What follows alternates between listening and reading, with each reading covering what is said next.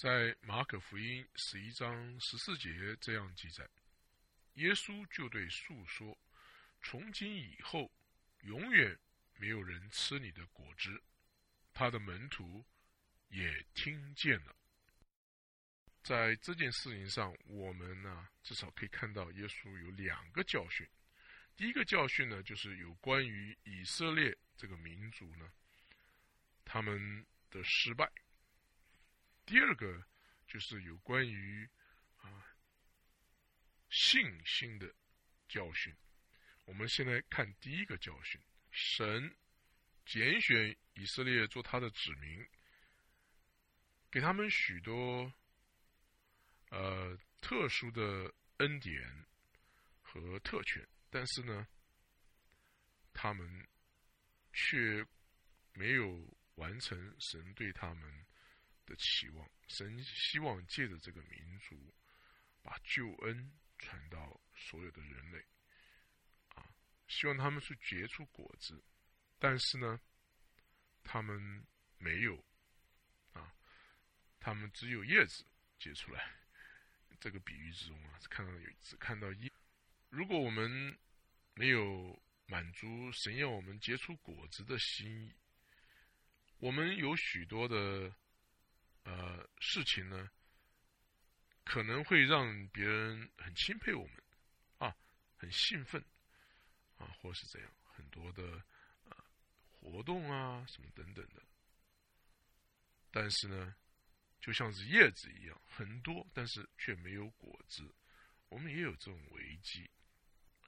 我们来看《约翰福音》第十五章第一节和第二节：“我是真葡萄树，我父是栽培的人。”第二节：“凡属我不结果子的枝子，他就剪去；凡结果子的，他就修理干净，使枝子结果子更多。”我们再来看，同样的是《约翰福音》十五章。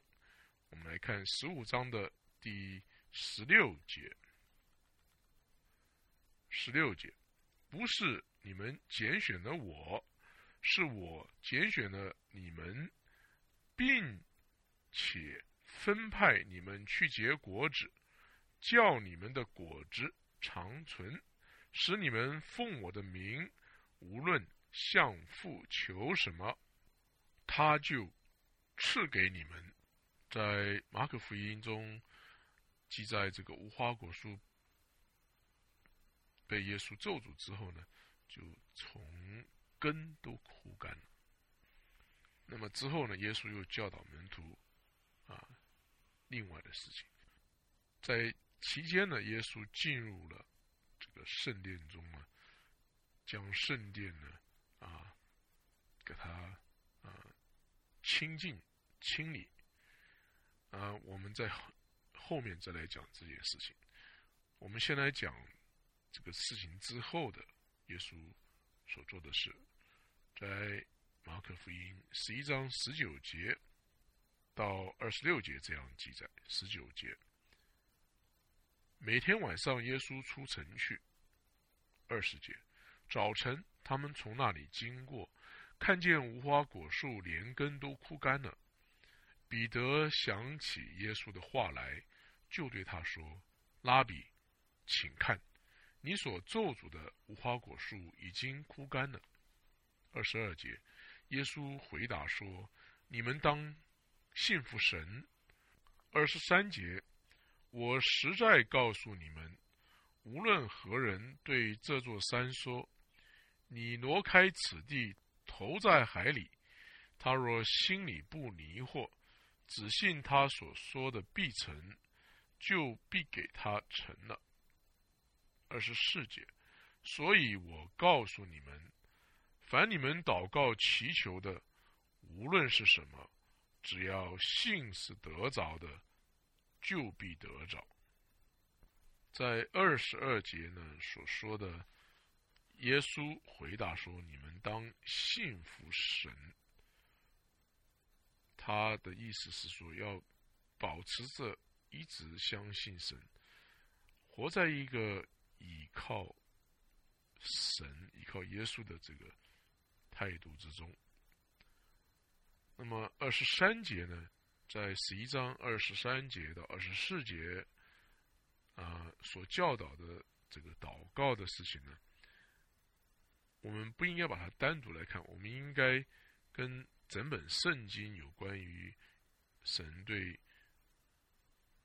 祷告的教导来一起看。我们在约翰一书五章十四节和十五节，我们看到祷告呢，必须是在神的旨意之中呢，神才听。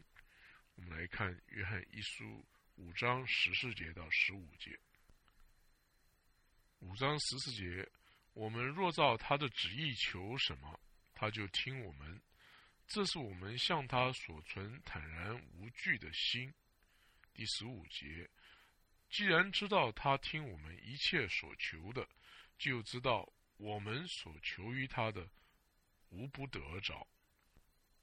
另外呢，在约翰福音十五章七到十四节也记载呢，一个祷告的人呢，他应该是不断的活在神的爱中的。我们来看约翰福音十五章七到十四节，十五章。第七节，你们若藏在我里面，我的话也藏在你们里面。凡你们所愿意的，祈求就给你们成就。第八节，你们多结果子，我父就因此得荣耀，你们也就是我的门徒了。我爱你们，正如父爱我一样。你们要藏在我的爱里。你们若遵守我的命令，就藏在我的爱里，正如我遵守了我父的命令，藏在他的爱里。这些事我已经对你们说了，是要叫我的喜乐存在你们心里，并叫你们的喜乐可以满足。你们要彼此相爱，像我爱你们一样。这。就是我的命令。十三节，人为朋友舍命，人的爱心没有比这个大的。十四节，你们若遵行我所吩咐的，就是我的朋友了。所以呢，祷告啊，不是让人的旨意啊成就在天上，乃是将。让天父的旨意呢成就在地上，啊，顺从神。所以在十一章二十四节所记载的，所以我告诉你们，凡你们祷告祈求的，无论是什么，只要信是得着的，就必得着。不能解释为，啊，我们向神求什么啊？那么我们自己去相信我们所信的，我们信心的对象是耶稣。我们不能说啊，我祷告，我真正的相信，那么神就一定要回答我的祷告。啊，这种信心呢，不是对耶稣的信心，不是对神的信心。那么这种信心呢，是对他自己的信心有信心。所以十一章二十四节呢，不能说是啊。神要答应我们所有的祷告，真正的出于信心的祷告呢，是根据神的话来祷告的，因为神的话呢，将他的旨意向我们启示。在约翰福音十五章第七节是这样的教导，我们刚才已经念过，我们再回头再来念一遍。约翰福音十五章第七节。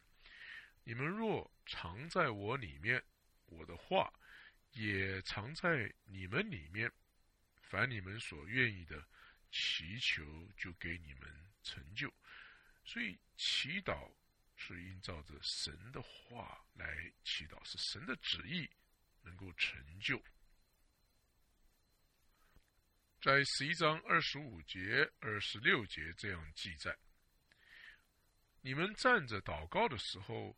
若想起有人得罪你们，就当饶恕他，好叫你们在天上的父也饶恕你们的过犯。第二十六节，你们若不饶恕人，你们在天上的父也不饶恕你们的过犯。这个二十六节有些古卷是没有这这一节的记载的。那么这边的教导呢，他是说真正的祷告啊，他是。一个人呢，他跟神有团契，那么他跟在地上的弟兄姐妹呢，他也有啊一种好的团契的关系。在马太福音和路加福音的主导文呢，主教导他的门徒祷告之中，他不是说我在天上的父，愿人都尊你的名为圣，而是。我们在天上的父，愿人都尊你的名为圣。所以，同样的，我们也应该是这样。我们在祷告的时候呢，要常常的注意，要原谅彼此饶恕。我们能够有一种彼此饶恕的这个心呢，就是证明了我们的心呢跟神的关系是。正确的，而且呢，我们愿意遵守他的旨意。那么这样子呢，才会使神听我们的祷告，而且回答我们的祷告。我们在诗篇六十六篇十八节看到这样的记载：我若心里注重罪孽，主必不听。我们再来看《加拉太书》第五章第六节，《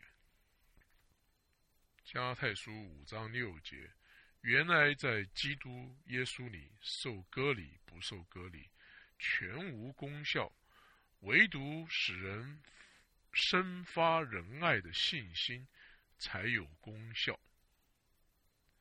如果我们要对耶稣有信心，我们也必须是爱我们的弟兄的，这在加拉太书五章六节我们看到了。我们现在回头再来讲中间所记载的耶稣啊清理圣殿的经文，这是记载在十五节到十九节，在约翰福音第二章十三节到二十二节。那里记载，耶稣第一次去耶路撒冷过逾越节的时候呢，他已经清理过圣殿了一次，但是呢，这只是暂时的。这一次，耶稣又啊清理圣殿了。那么，在圣殿里呢，有做买卖的人啊，他们被耶稣赶出去了。那么，推倒兑换银钱之人的桌子，这个在圣殿里兑换银钱呢，啊，总是非常有利可图的。因为呢，这个兑换银钱呢，它会有利率的不同啊，常常是啊，中间得到很多的利润。许多从外国来的犹太人，他们到耶路撒冷。他们就必须把钱要兑换，银币要兑换成这个当地的钱，那么这个中间呢，就得到非常高的利润。另外，我们还看到耶稣啊推倒卖鸽子之人的凳子，这个献祭呢，献鸽子呢，是对律法中对于贫穷的人的规定，我们来看利未记十四章二十一节和二十二节。利未记十四章二十一节，他若贫穷不能预备够数，就要取一只公羊羔做赎愆祭，可以摇一摇为他赎罪，也要把调油的细面以法十分之一。为素祭，和油一罗格一同取来。二十二节，又照他的力量取两只斑鸽，或是两只雏鸽，一只做赎罪祭，一只做盘祭。所以我们看到耶稣到了圣殿的时候，看到这个卖鸽子的人呢，他们是在这个做生意呢，赚贫穷人的钱。在马可福音十一章十六节也这样记载：也不许人拿着器具从店里经过。那么在十七节。有这样的记载，便教训他们说：“经上不是记着说，我的殿必称为万国祷告的殿吗？你们倒使它成为贼窝了。这个我的殿必成为万国祷告的殿呢？这个是出自于旧约以赛亚五十六篇第七节和旧约耶利米书。”七章十一节。那么，在马可福音十一章十七节，耶稣也将这个当时这个犹太人的这个宗教领袖的罪呢，把它啊彰显出来。他们使这个圣殿呢成为贼窝了。所以在十一章十八节，我们看到这样的记载。祭司长和文士听见这话，就想法子要除灭耶稣，却又怕他，因为众人都稀奇他的教训。我们在旧约第一百四十一篇第一节和第二节，我们看到真正的祷告呢，是一种啊献祭。我们来看。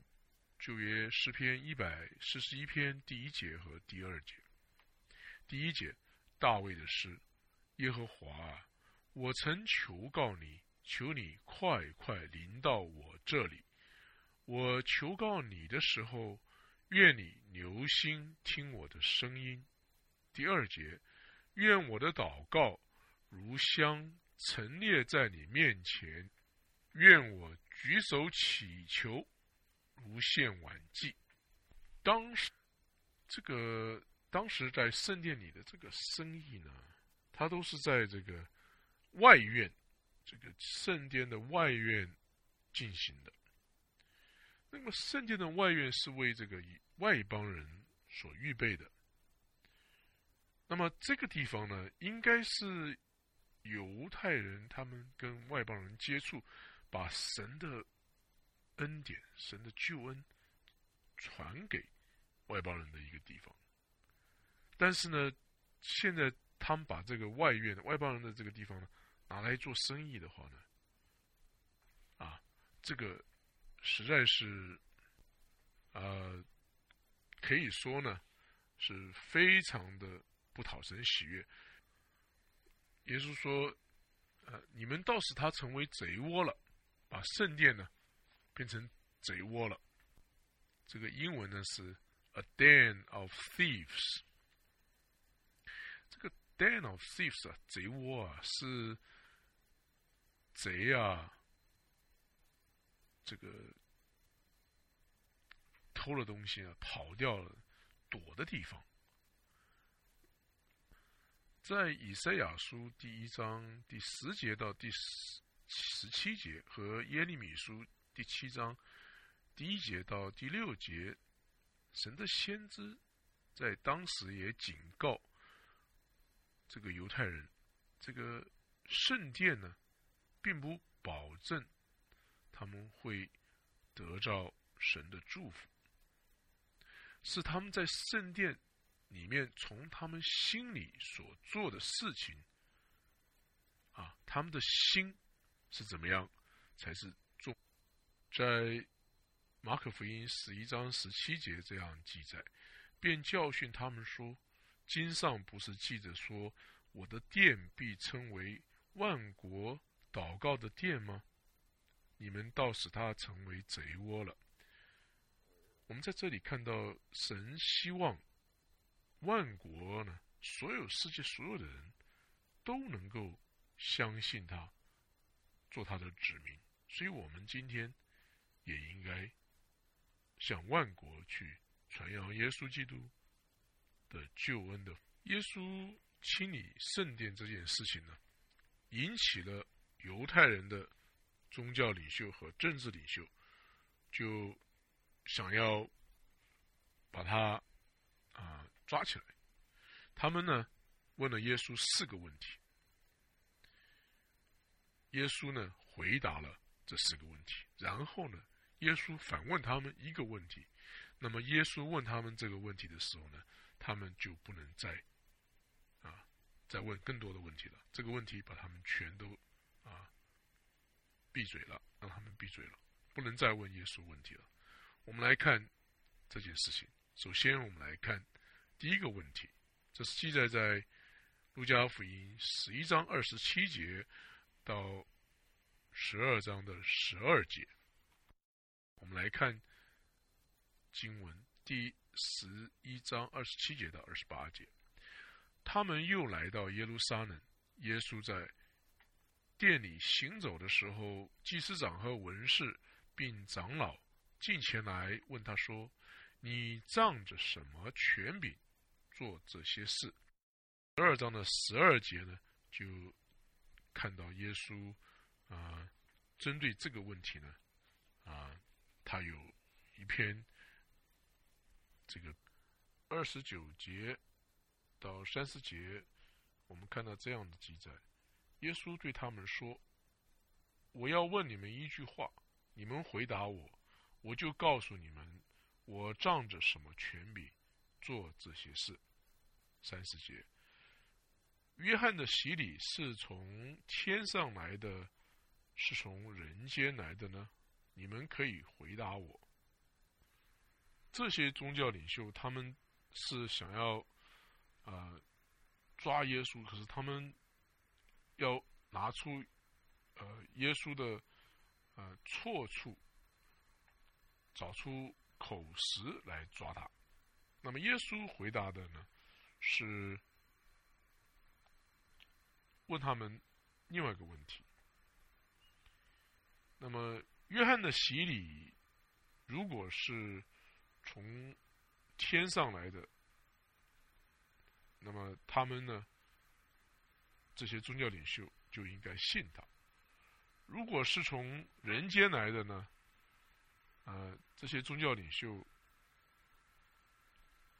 也不敢讲，因为呢，这个因为百姓呢，都认为约翰是先知，所以这些宗教领袖呢，就陷入一个两难之中了。这些犹太人的宗教领袖，他们。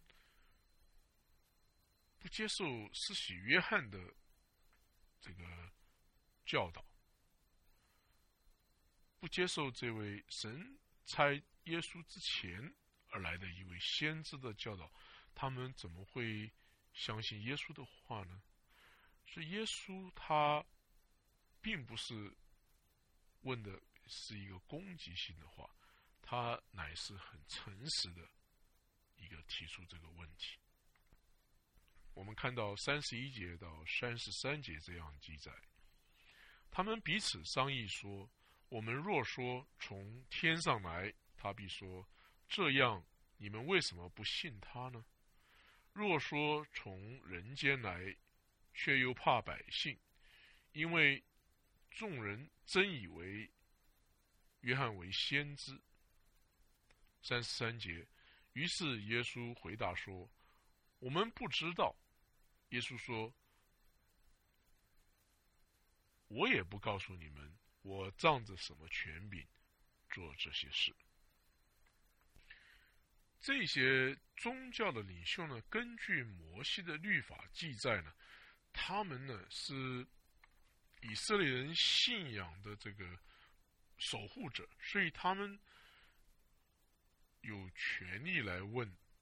任何的人，他是如果说是自己是神的先知呢，不是？他们可以问。我们来看《生命记》十八章十五节到二十二节。十五节，耶和华你的神要从你弟兄中间给你兴起一位先知像我，你们要听从他，正如。你在何烈山大会的日子，求耶和华你神一切的话说，求你不要再叫我听见耶和华我神的声音，也不再叫我看见这大火，免得我死亡。第十七节，耶和华就对我说：“他们所说的事。”我必在他们弟兄中间给他们兴起一位先知像你，我要将当说的话传给他，他要将我一切所吩咐的都传给他们。谁不听他奉我名所说的话，我必讨谁的罪。二十节，若有先知善敢托我的名说我。所未曾吩咐他说的话，或是奉别神的名说话，那先知就必致死。二十一节，你心里若说耶和华所未曾吩咐的话，我们怎能知道呢？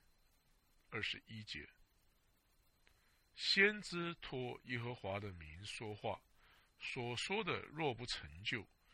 也无效验，这就是耶和华所未曾吩咐的，是那先知擅自说的。你们不要怕他。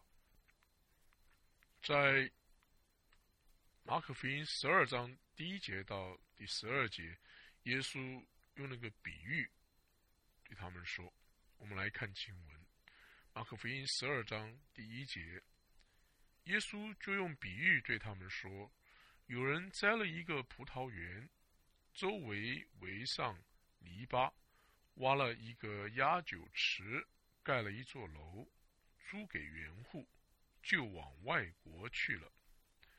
到了时候，打发一个仆人到园户那里，要从园户收葡萄园的果子。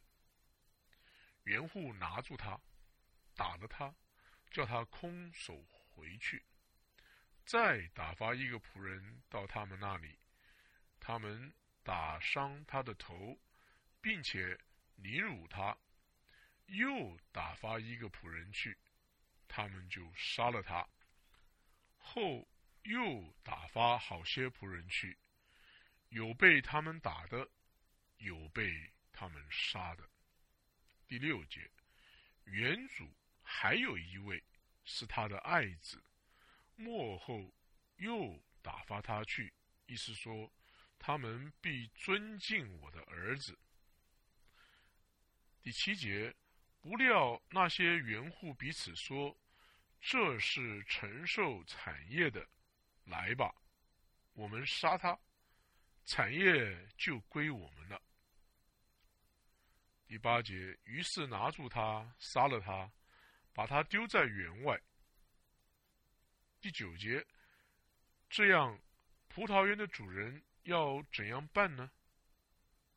他要来除灭那些园户，将葡萄园转给别人。第十节，经上写着说，匠石所砌的石头，已做了房角的。头块石头，这是主所做的，在我们眼中看为稀奇。这经你们没有练过吗？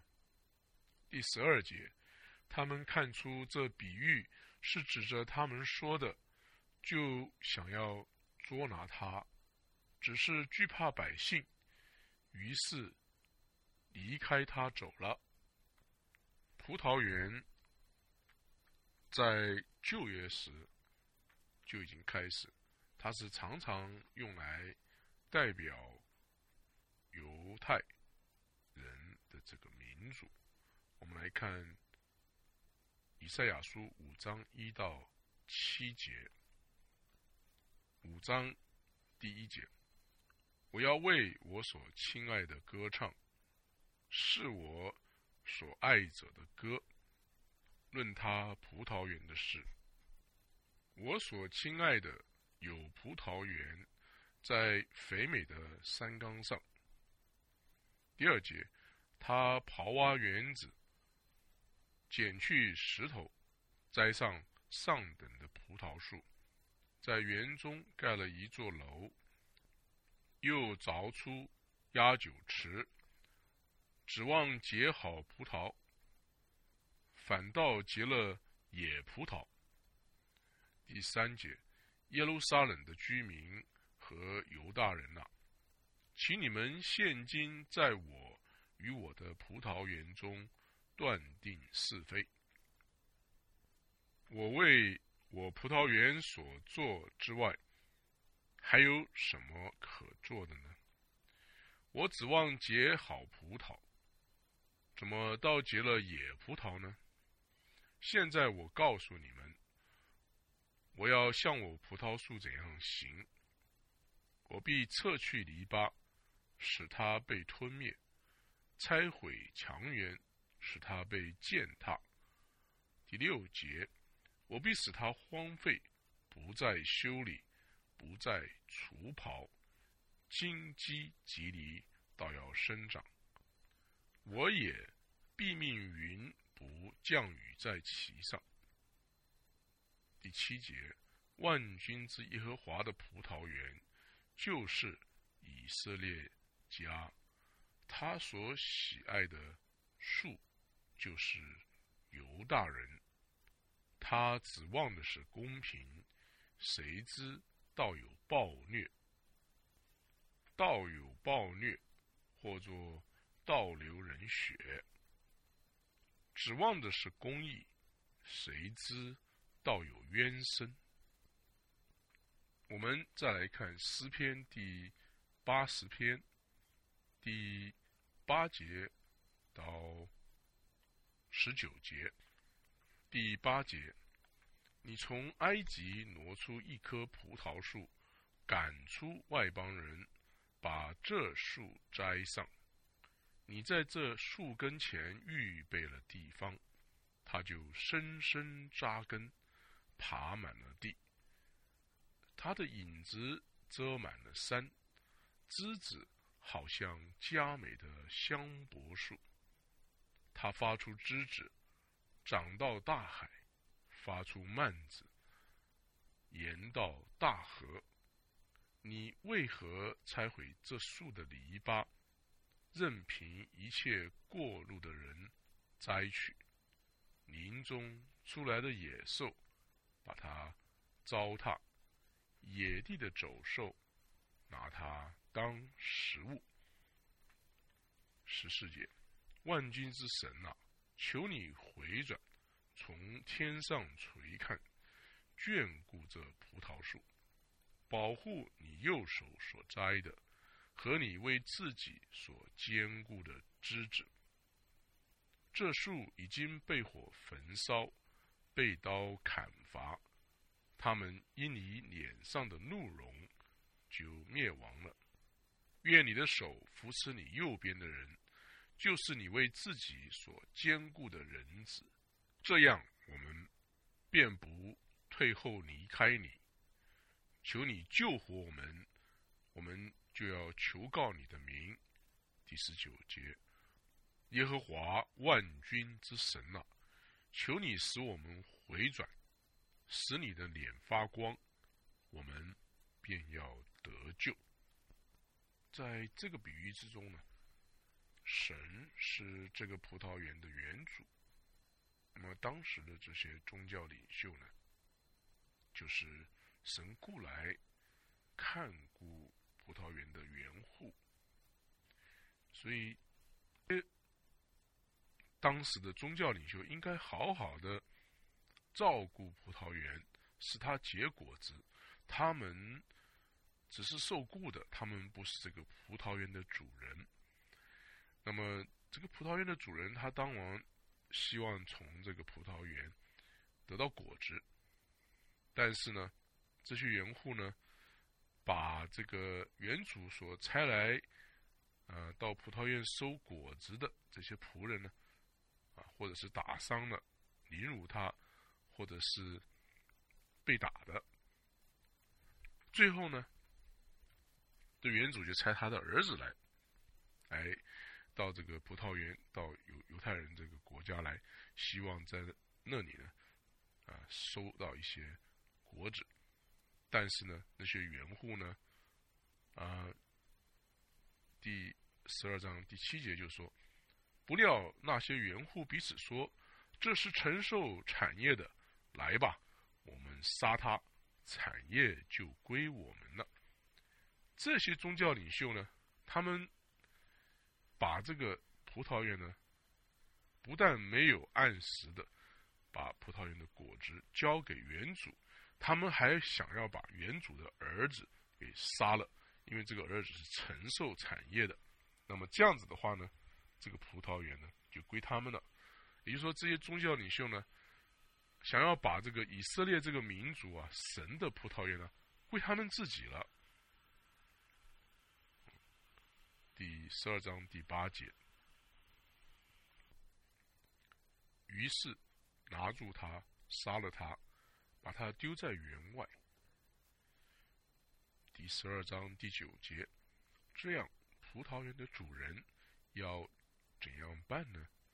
他要来除灭那些园户，将葡萄园转给别人。也就是说，神要把这些宗教领袖呢。给杀了，啊，把这个照管葡萄园的这个园户给杀了，把葡萄园呢转给别人来照顾。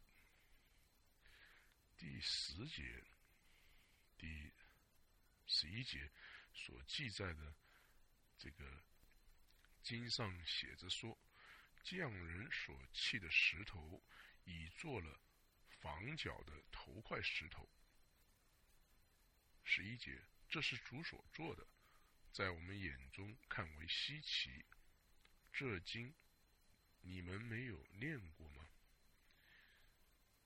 在前面呢，他说，主耶稣说他是葡萄园园主的儿子，他是上帝的儿子。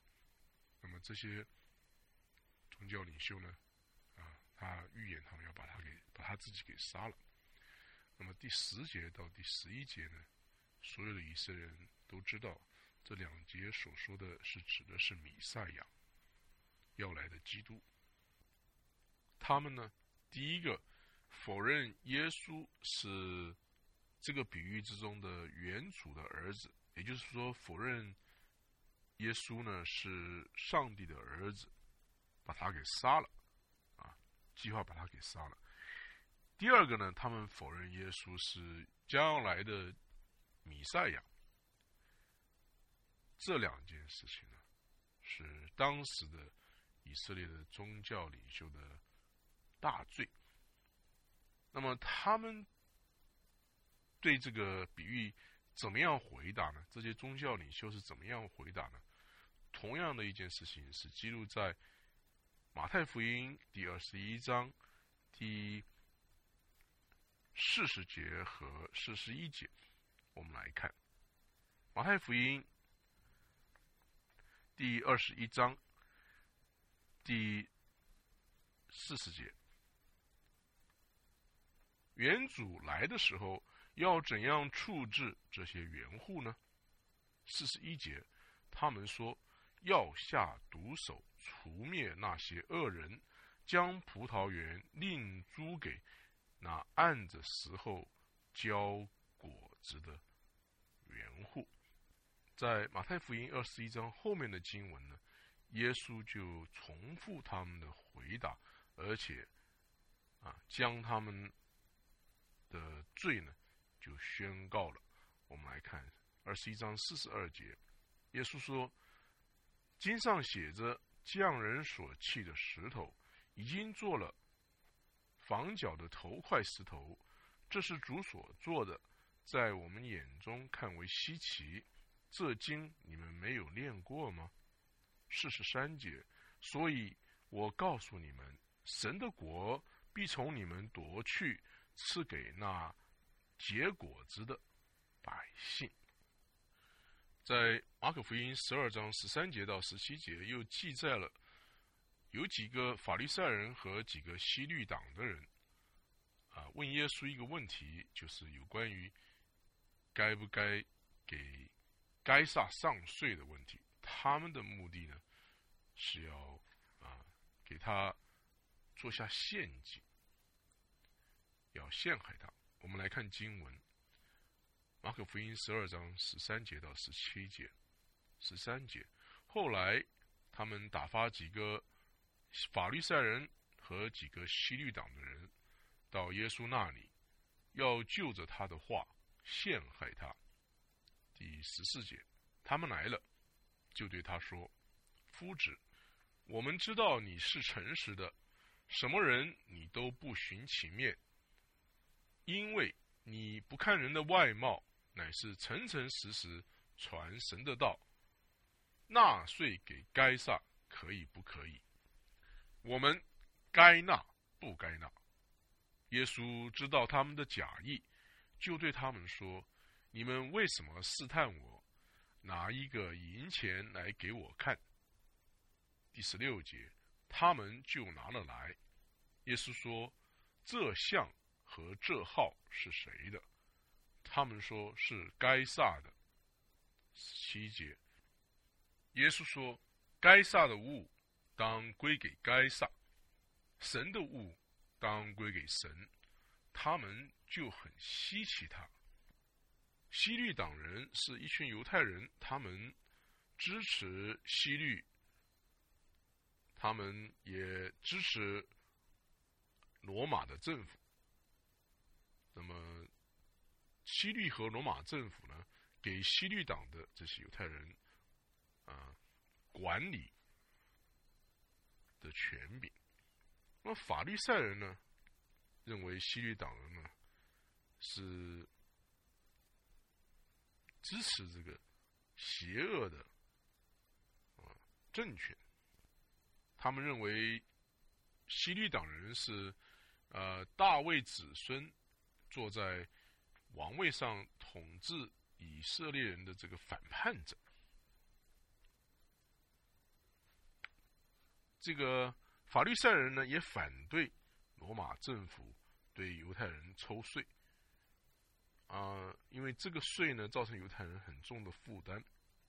法律赛人对于罗马的政权呢，在这个犹太人的地方上能够存在呢，他们是啊有仇恨的。但是现在这两批人暂时的合作了，他们要对付他们共同的敌人，就是耶稣。他们所问耶稣的问题呢，是非常的呃狡猾，是一个陷阱。但是耶稣呢？把这个问题从一个政治上的啊问题的取取取向呢啊转化成一个原则上的取向。耶稣跟他们说：“该撒的物当归给该撒，神的物当归给神。”他们就很稀奇他。那么这些法律赛人和西律党人这些啊假冒为善的人，他们问耶稣的话呢，看起来是很善良。呃，想要请教他问题，但是呢，他们却被他们自己的问题呢，啊，给耶稣照这些法律赛人和西律党人的想法，不论他怎么回答呢，他都是不对，他或者是得罪了罗马政府，或者是会得罪西律，但是呢，耶稣呢，他的回答呢，基本上是这样子的。他的意思是这样：他说，凯撒的像既然在这个银钱之上，那么他呢，这个银钱呢，就代表着凯撒对这个银钱是有所有权的。你们这些啊法律代法律赛人和西律党人你们拥有这些这个银钱呢，而且呢，使用这个银钱，就指出你们认为这个钱呢是有一些价值的，啊，不是完全没有价值，有它的实用实用性。所以呢，你们拥有它和使用它呢，就已经表示你们已经接受了凯撒的权柄。不然的话呢，你们就不会用他的钱。但是不要忘了，你们身上是带着神的形象的，所以呢，你们必须是也是在神的权柄之下。罗马书十二章十七节所说的这个，呃，归给啊，归给该撒，归给神呢，英文是。R.E.N.D.E.R. 它的意思呢，是还一个债，啊，是还还给应该给的。耶稣呢，把这个公民应该上税这件事情呢，当做是公民的对政府给他们所做的服务的一种啊债，他们应该还给。服务他们的这些政府，基督徒呢？我们可能对一些呃使用这些税金的用法，我们可能不是完全的同意或是满意。但是呢，我们必须接受神设立政府呢，是为了我们的好处。这件事情在罗马书十三章啊。记载的非常的清楚。我们再来看马可福音十二章十八节到二十七节，在那里又有撒都该人来问耶稣第三个问题。这个问题呢是有关于在永天堂永生之中的事情的问题。我们来念经文：罗马书十二章十八节到二十七节。十八节，撒都该人常说没有复活的事。他们来问耶稣说：“夫子，摩西为我们写着说，人若死了，撇下妻子，没有孩子，他兄弟当娶他的妻，为哥哥生子立后。有弟兄七人，第一个娶了妻，死了，没有留下孩子。”第二个娶了她，也死了，没有留下孩子。第三个也是这样，那七个人都没有留下孩子。末了，那妇人也死了。当复活的时候，他是哪一个的妻子呢？因为他们七人都娶过她。二十四节，也是说，你们所以错了。岂不是因为不明白圣经，不晓得神的大能吗？人从死里复活，也不娶，也不嫁，乃像天上的使者一样。论到使人复活，你们没，你们没有念过摩西的书《金鸡篇》上所在的吗？神对摩西说：“我是。”亚伯拉罕的神，以撒的神，雅各的神。二十七节，神不是死人的神，乃是活人的神。你们是大错了。这个萨都该人呐，他们呢是啊不相信复活的，他们呢。也不相信灵魂的存在，也不相信人死后的生命，他们也不相信最后的审判，也不相信天使或邪灵的存在。我们来看《使徒行传》二十三章第八节，因因为撒都该人说没有复活。也没有天使和鬼魂，法利赛人却说两样都有。所以撒都该人呢，他们来问耶稣的问题呢，他们是呃已经不相信有复活的事。那他们所提出的问题呢，是个假设性的问题。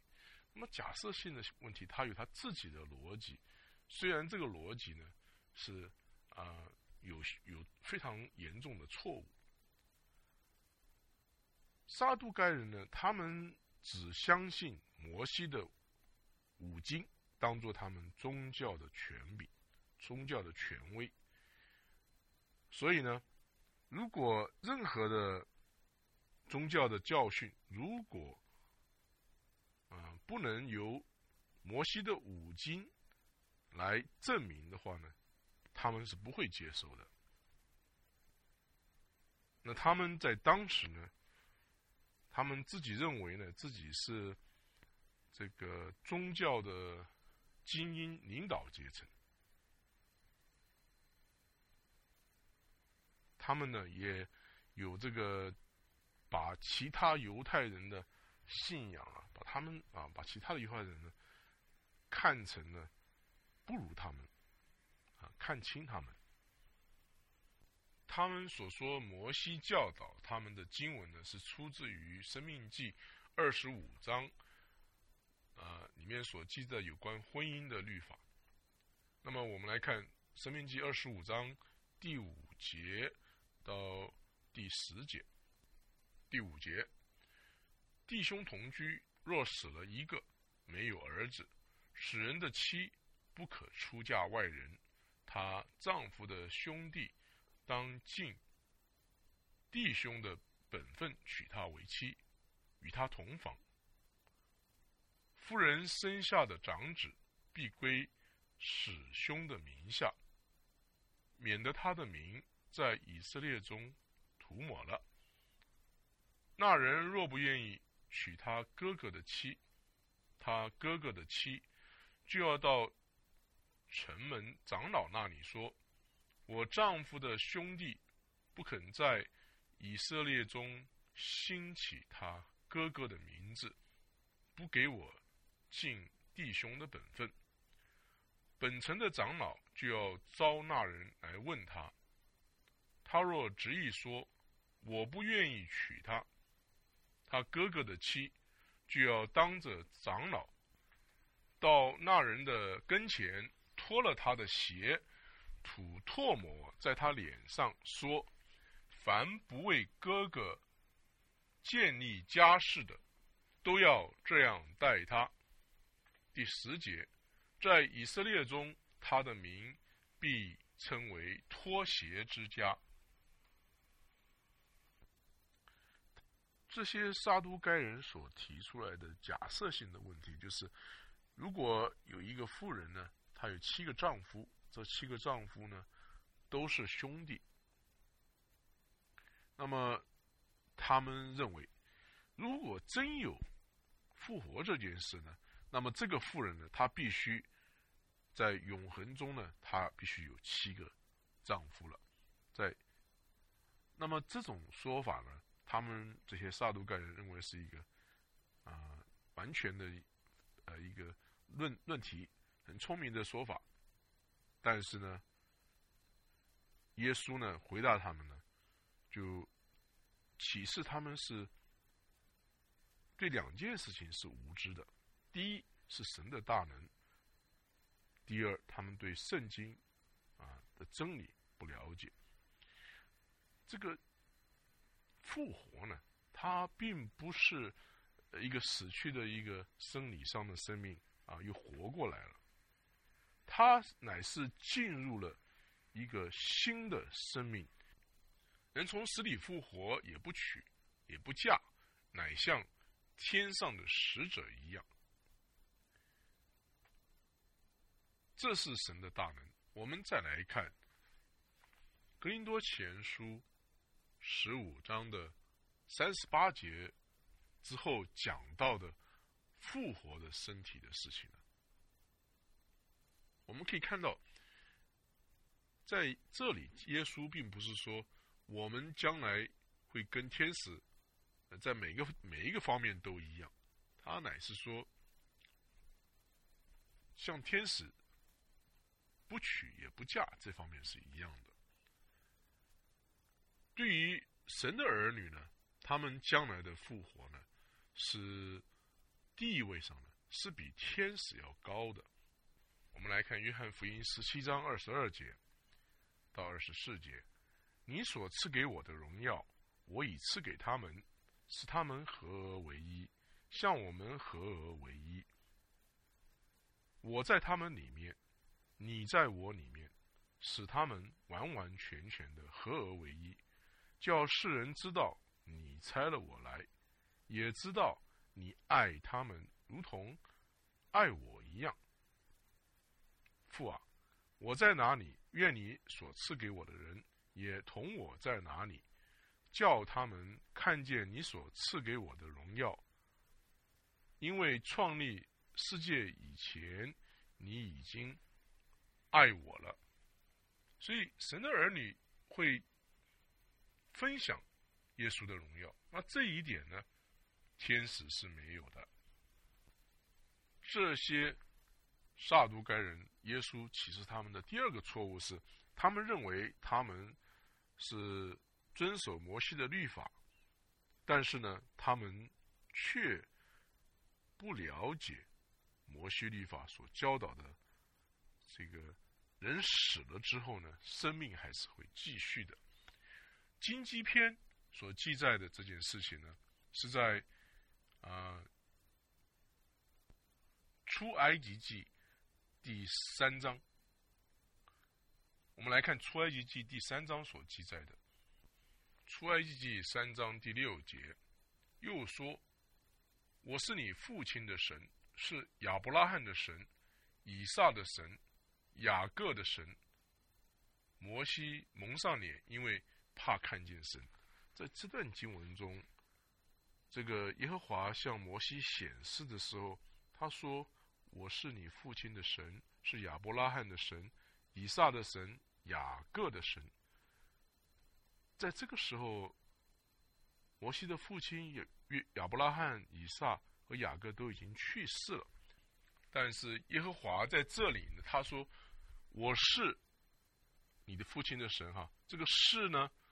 是现在是，不是过去式？也就是说，我现在是你父亲的神，是你是亚伯拉罕的神，是以撒的神，是雅各的神。所以可以说，啊，他的父亲摩西的父亲亚伯拉罕、以撒、雅各都还活着的，虽然他们肉身看起来已经去世了。所以呢，摩西啊，他的教导，摩西五经的教导是教导人死后是有复活的。这一点跟萨鲁该人所相信的是不同的。萨鲁该人在这方面他们是愚昧无知的。马可福音十二章二十七节这样记载：神不是死人的神，乃是活人的神。你们是。大错了，耶稣说这些撒都该人呢，这方面他们是大错了。好的，马可福音我们就暂时的讲在这边，我们会在后面继续的讲马可福音啊里面所记载犹太人的宗教领袖向耶稣所提出来的第三个问题。谢谢你的收听。